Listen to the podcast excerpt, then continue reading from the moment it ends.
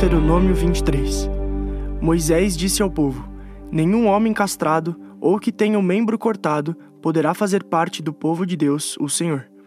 Nenhum filho ilegítimo fará parte do povo do Senhor, nem ele, nem os seus descendentes até dez gerações. Nenhum amonita ou moabita até a décima geração fará parte do povo de Deus, o Senhor. Eles ficarão de fora, porque quando vocês estavam saindo do Egito, eles não lhe deram comida nem água. E também porque pagaram Balaão, filho de Beor, da cidade de Petor, na Mesopotâmia, para amaldiçoar vocês. Mas o Senhor, nosso Deus, não atendeu o pedido de Balaão, pelo contrário, Deus virou a maldição em bênção porque ama vocês. Nunca façam coisa alguma para o bem ou proveito desses povos. Não desprezem os seus edomitas, pois eles são seus parentes. Nem desprezem os egípcios, pois vocês viveram como estrangeiros na terra deles. Dos netos em diante, os descendentes dos edomitas e dos egípcios que morarem na terra de vocês poderão fazer parte do povo de Deus. Quando estiverem acampados durante uma guerra, procurem evitar qualquer coisa que os torne impuros. Se durante a noite alguém ficar impuro por causa da perda de esperma, sairá do acampamento de manhã. À tarde tomará um banho e ao pôr do sol poderá voltar ao acampamento. Arranjem um lugar fora do acampamento onde poderão fazer necessidade. Junto com as suas armas, levem uma pá e antes de fazer necessidade, cavem um buraco e depois cubram as fezes com terra. O Senhor nosso Deus está presente no acampamento com vocês para protegê-los e para fazer com que vocês derrotem os inimigos. Portanto, conservem o acampamento puro, a fim de que Deus não encontre nele nenhuma coisa o que ofenda, para que ele não os abandone e vá embora. Se um escravo fugir do dono e vier pedir que você lhe dê proteção, não o entregue ao dono. Ele deverá ficar morando em qualquer cidade israelita que quiser, e não poderá ser maltratado. Nenhum israelita, mulher ou homem, praticará prostituição nos templos pagãos. O dinheiro ganho desse modo não poderá ser levado ao templo do Senhor para pagamento de uma promessa feita ao Senhor, nosso Deus. Deus detesta esse dinheiro. Não cobrem juros quando emprestarem dinheiro, comida ou qualquer outra coisa a um israelita. Vocês poderão cobrar juros dos estrangeiros, mas não cobrem de outro israelita, para que o Senhor nosso Deus abençoe tudo o que vocês fizerem na terra que vai ser de vocês. Quando você fizer uma promessa ao Senhor, nosso Deus, não demore a cumpri-la. Deus exige que a promessa seja cumprida, e é pecado deixar de fazer aquilo que você prometeu. Não é pecado deixar de fazer uma promessa a Deus, mas se você, por vontade própria, fizer uma promessa, então deverá cumpri-la sem falta. Quando estiver andando no caminho que atravessa a plantação de uvas de outro israelita, você poderá comer todas as uvas que quiser, porém, não carregue uvas num cesto. E quando estiver atravessando o campo de trigo ou de cevada que pertence a outro israelita, você poderá comer todas as espigas que puder colher com as mãos, porém não use uma foice para colher as espigas. Deuteronômio capítulo 24 Moisés disse ao povo: Pode acontecer que um homem case, mas depois de algum tempo não goste mais da esposa porque há nela alguma coisa que não agrada a ele. Nesse caso, ele deve preparar um documento de divórcio, entregá-lo à esposa e mandá-la embora. Ela irá, e então poderá acontecer que case com outro homem, e que este também não goste mais dela e se divorcie. Ou então poderá acontecer que ele morra. Em qualquer um desses casos, o primeiro marido não poderá casar de novo com essa mulher. Ela é impura para ele. Casar de novo com ela seria uma ofensa contra Deus, o Senhor. Portanto, não deixem que se cometa um pecado tão grave assim na terra que o Senhor nosso Deus lhe está dando para ser de vocês. Um homem que tenha casado há pouco tempo ficará livre por um ano do serviço militar e de qualquer outro serviço público. Ele tem o direito de ficar em casa um ano, fazendo com que a sua esposa se sinta feliz.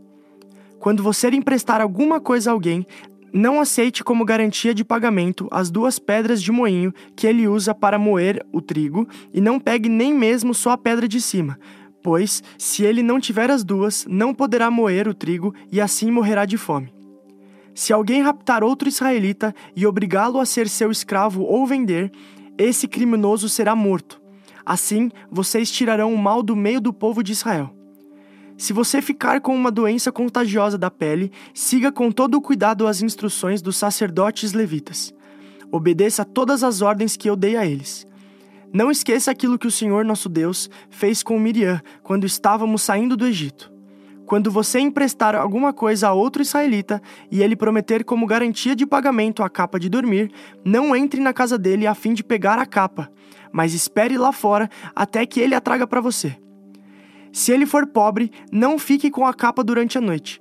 Devolva ao dono antes do pôr do sol, para que a use como cobertor. Ele ficará agradecido e você terá feito aquilo que o Senhor nosso Deus acha certo. Não explore o empregado pobre e humilde, que é pago por dia, seja ele israelita ou um estrangeiro que mora na cidade onde você vive.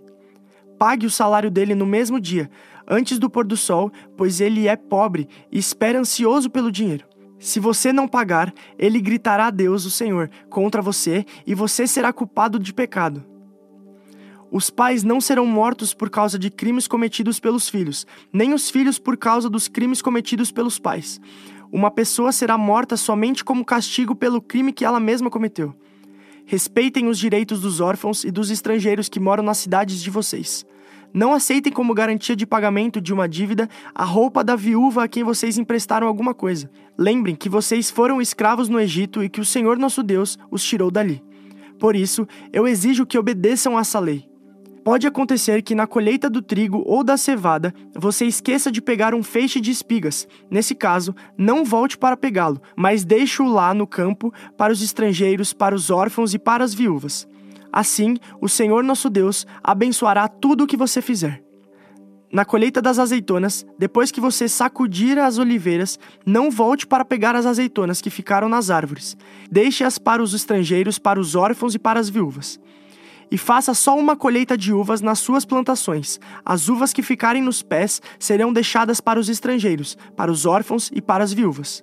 Lembrem que vocês foram escravos no Egito, é por isso que eu exijo que obedeçam a essa lei.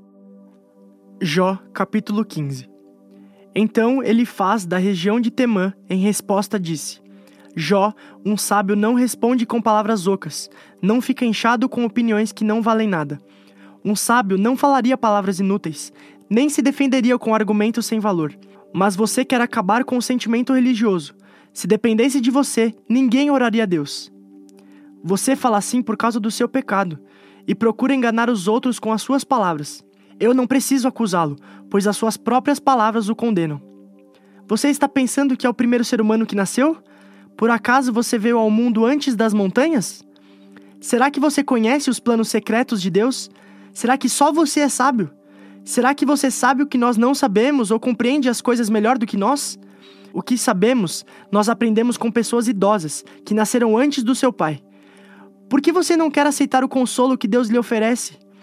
Em nome dele, nós falamos delicadamente com você. Por que você se deixa levar pelo seu coração? Por que esses olhares de ódio? Por que essa revolta, essa ira contra Deus? Por que você se queixa assim? Será que alguém pode ser puro? Poderá alguma pessoa ser correta diante de Deus? Se Deus não confia nos anjos, e se nem o céu é puro aos seus olhos, que diremos do ser humano imundo e nojento, que bebe o pecado como se fosse água? Escute, Jó, que eu vou explicar. Vou contar aquilo que tenho visto. Os sábios ensinam verdades que aprenderam com seus pais, e estes moravam numa terra que não recebeu a influência de estrangeiros. Aquele que é mau, que persegue os outros, sofre atormentado a vida inteira. Vozes de terror enchem os seus ouvidos e quando pensa que está seguro, os bandidos o atacam.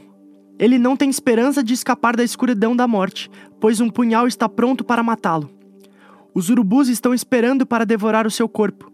Ele sabe que o dia da escuridão está perto.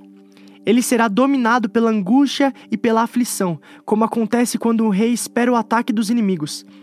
Tudo isso acontece porque ele levanta a mão contra Deus e desafia o Todo-Poderoso. Ele é rebelde e, protegido por um pesado escudo, se joga contra Deus. O seu olhar é orgulhoso e o seu coração é egoísta. Esse homem mal conquistou cidades e ficou com as casas abandonadas pelos moradores, mas essas cidades e casas virarão um monte de ruínas. Ele não ficará rico por muito tempo e perderá tudo o que tem. Até a sua sombra vai desaparecer da terra. O homem mau não escapará da escuridão, ele será como uma árvore cujos galhos foram queimados e cujas flores foram levadas pelo vento. Como não tem juízo e confia na mentira, a própria mentira será a sua recompensa. Ele secará antes da hora, como um galho que seca e nunca mais fica verde.